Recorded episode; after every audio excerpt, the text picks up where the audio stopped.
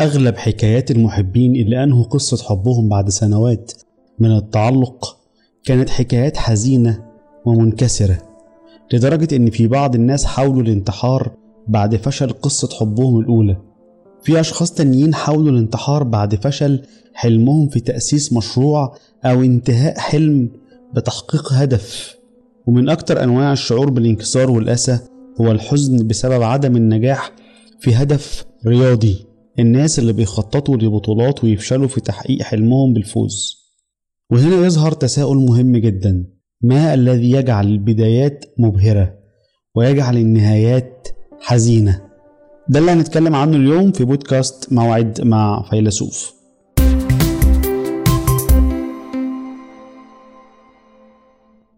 تبدأ قصص الحب بطريقة تشبه قصص التعلق بالفوز.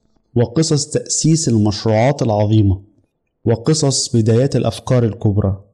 لذلك قد تتشابه قصص الحب مع قصص تأسيس الإمبراطوريات والدول الكبرى في بدايتها. وتتشابه قصص الحب مع الحروب والدمار في نهايتها.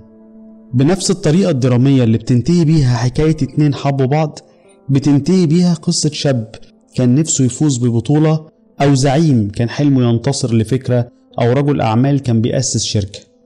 نقدر نعتبر إن في تشابه كبير بين كل رجل يسعى للتقرب من امرأة وكل entrepreneur بيمسك فكرة مشروع وبيدرس إزاي يبدأ شركته وإيه أنسب وأفضل طريقة للبداية. وبتتشابه مع كل بطل رياضي بيبدأ مشواره في رياضة معينة. البدايات لها بريق مذهل.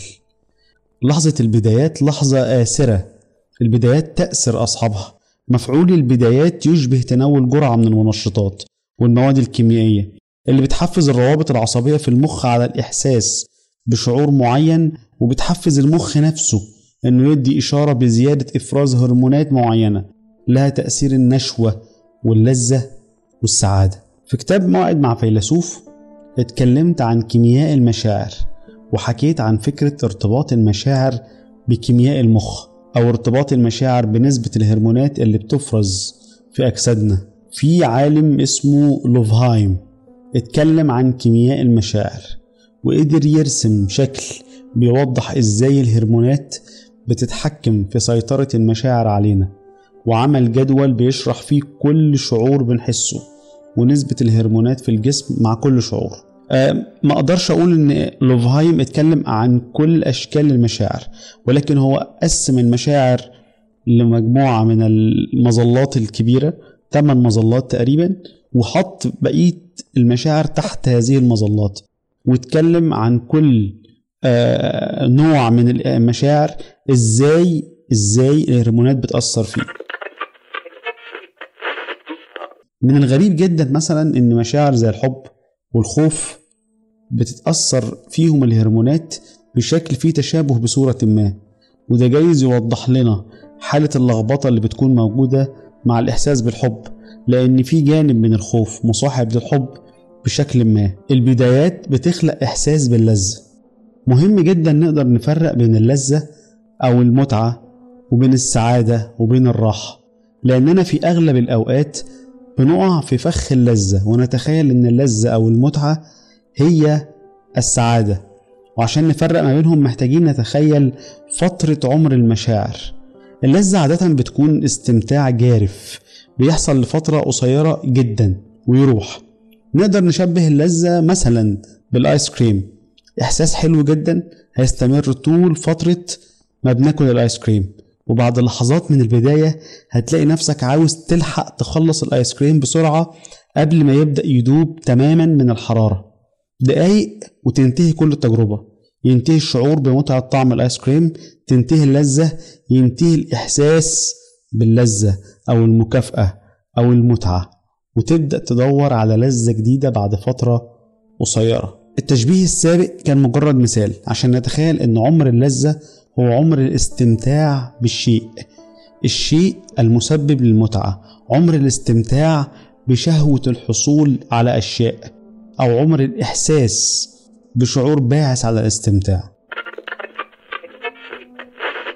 نقدر نقول إن عمر الحضن لحظات عمر الأكل ساعة عمر الجنس أوقات معدودة عمر إحساس النجاح والفخر ربما يكون أيام عمر ألعاب المغامرة دقايق.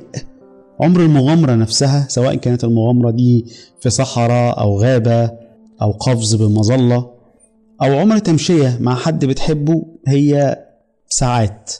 عمر اللذة في الأغلب محدود لا يزيد عن الساعات ربما أيام. والفترة اللي بتحس فيها بلذة واستمتاع استخدام الأشياء أو الحصول على الأشياء هي بتكون خلال الفترة بس اللي أنت بت بتستخدم فيها هذه الأشياء.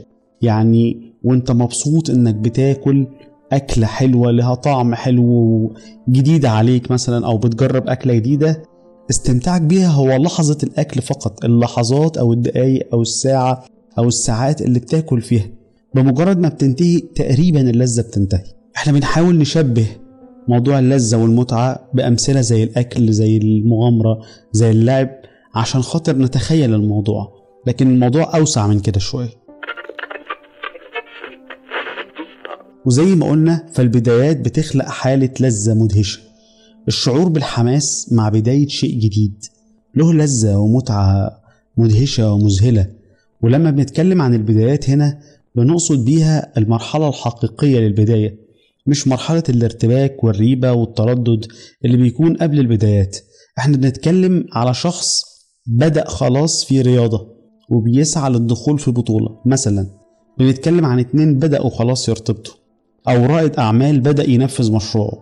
لدرجة إن علماء الإدارة أطلقوا مسمى على المستثمر اللي بيبدأ مشروع جديد باسم المستثمر الملائكي أو أنجل انفستر وده لأنه في المرحلة الأولى من تنفيذ مشروعه بيتحرك بطريقة تكاد تكون غير بشرية. بيكون ملائكي فعلا. بيشتغل 24 ساعة في اليوم. باله مشغول 24 ساعة باليوم بمشروعه. مش بيفكر يقبض أو ما بيكونش مهتم بإن هو يقبض مرتب. بينام يحلم بمشروعه وبيترفع عن أي شهوات مادية في سبيل تحقيق حلم واحد بس إن المشروع ينجح ويستمر. آه وده شبه تقريبا اللي بيحصل بين المحبين. كل واحد فيهم بيشوف التاني ملاك. ملاك جاله من السماء. وبيترفع عن رؤية أي نواقص أو عيوب في الطرف التاني وبيضحي ويتنازل بس عشان العلاقة تستمر. كل اللي بيكون مهم بالنسبة له هو استمرار العلاقة. في حالة غياب للواقعية مع كل بداية جديدة الحالة الملائكية اللي إحنا بنبقى شايفين بيها الأشياء. حالة بيتحكم فيها شغف كبير ومشاعر جارفة وعاطفة آسرة. والحالة دي بتتسبب في إن الإنسان بيتورط في المرحلة اللي بعدها المرحلة اللي بتيجي بعد البدايات وهي مرحلة التعلق مع بداية أي تعلق بيبدأ يحصل تغيير كبير في تقديرنا لنفسنا. في روابط عصبية بتتشكل ويبدأ إحساسنا بالاستمتاع والتقدير والطمأنينة يبقى مرتبط بالشيء نفسه أو الشخص اللي تعلقنا بيه. نبدأ نشعر بعدم تقدير الذات. لو الشخص ده اللي متعلقين بيه بعد أو اتأخر في التواصل أو حصل بينا أزمة أو مشكلة. نبدأ نشعر بعدم تقدير للذات لو المشروع اللي بنأسسه تراجع أو اتأثر سلبيا. لو الرياضة اللي بنلعبها أو البطولة اللي مشاركين فيها واجهنا معاها صعوبات أو حصل إصابة أو فشل. لو الزعيم حس إن فكرته ملهاش جماهيرية. كل دي حالات بنبدأ نحس فيها بقلة تقدير للذات بنبدأ ما نقدرش نفسنا زي الأول لأننا ربطنا تقديرنا الشخصي بالأشياء والأشخاص اللي تعلقنا بيهم. مر الوقت وتحول التعلق لمكافأة ثم إدمان ثم سجن. التعلق بالأشخاص والأشياء بيفضل يكبر لحد ما يسلبنا تقديرنا لنفسنا ويسلبنا الأرض اللي واقفين عليها وتتحول الحياة كلها رهن ببقاء الشخص أو الشيء اللي متعلقين بيه. هنا ضروري ننتبه إن المشاعر بقى ليها سطوة على العقل والواقعية والمنطق والتفكير بقى ليها سلطة أكبر من أي تفكير. وده بسبب الإحساس الكبير بالمتعة والسعادة اللي بتسببه الهرمونات في أجسامنا. بعد مرحلة التعلق. الموضوع أشبه بإدمان المنشطات والمخدرات ومع كل جرعة زيادة من التعلق بيزيد الاحتياج لجرعة جديدة من الهرمونات اللي بتحسسنا بالسعادة واللي بتفرز طول ما الشيء أو الشخص اللي متعلقين بيه موجود في حياتنا. وللأسف الإنسان مش بيفوق غير على أزمة أوفر دوز أو ما يمكن وصفه إنه بيفوق على صدمة كبيرة. وزي ما المنشطات والمخدرات بيكون ليها أعراض انسحاب فالفشل أو النهايات بيكون ليها أعراض انسحاب قاسية جدا. من تراث حكايات المحبين نقدر نتخيل إيه اللي حصل في قصة قيس بن الملوح وليلى العمرية واللي تعتبر من أشهر قصص الحب في التراث العربي. القصة الحقيقية اللي تورثها وحكاها العرب. كان قيس بن الملوح وليلى العامرية ولاد عم وكانوا في الصغر بيخرجوا سوا يرعوا الأغنام ونشأت بينهم حالة حب وتعلق كبيرة جدا. بدأ قيس يرهن حياته إنه يوفر مهر ليلى واللي قدر ساعتها ب 300 ناقة حمراء. عشان نتخيل الموضوع قد إيه هو كبير فنقدر نقول إن الناقة الحمراء عند العرب زي دلوقتي مثلا العربية المرسيدس مثلا يعني. نتخيل إن ليلى بنت عمه كان مهرها ما يعادل 300 سيارة مرسيدس في زماننا الحالي. تخيل تروح تتقدم لواحدة وتاخد معاك قدامك كده 300 عربية مرسيدس مهر للبنت.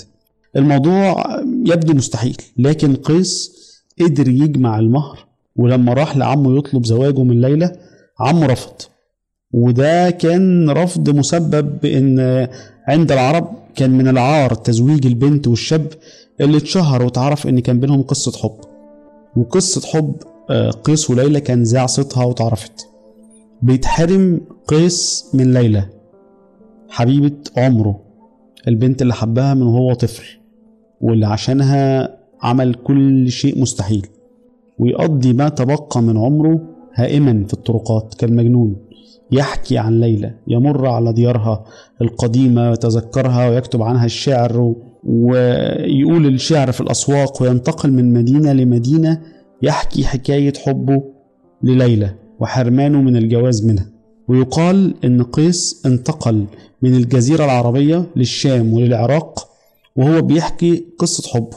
تخيلوا شخص آه، بيسافر سفر بكل صعوبته في الزمن اللي هو كان فيه السفر اللي بياخد شهور وأيام طويلة عشان يحكي قصة حبه في كل المدن المشهورة والمعروفة.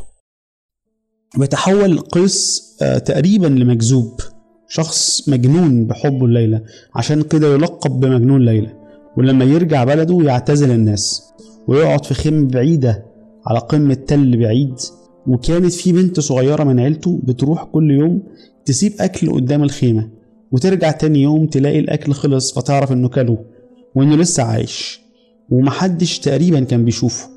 وفي مرة راحت تودي أكل فلقت أكل اليوم اللي قبله موجود فعرفت إنه مات أو حصل له حاجة. ولما دوروا عليه لقوه ميت بين الصخور وكاتب جواب لليلى فيه أبيات من الشعر. دلوقتي نقدر نتخيل شكل البداية وشكل النهاية. البداية بكل ما فيها من شغف وإقبال وحب وبطولة وتضحية ومحاولات. والنهاية بكل ما فيها من حزن وأسى وانكسار.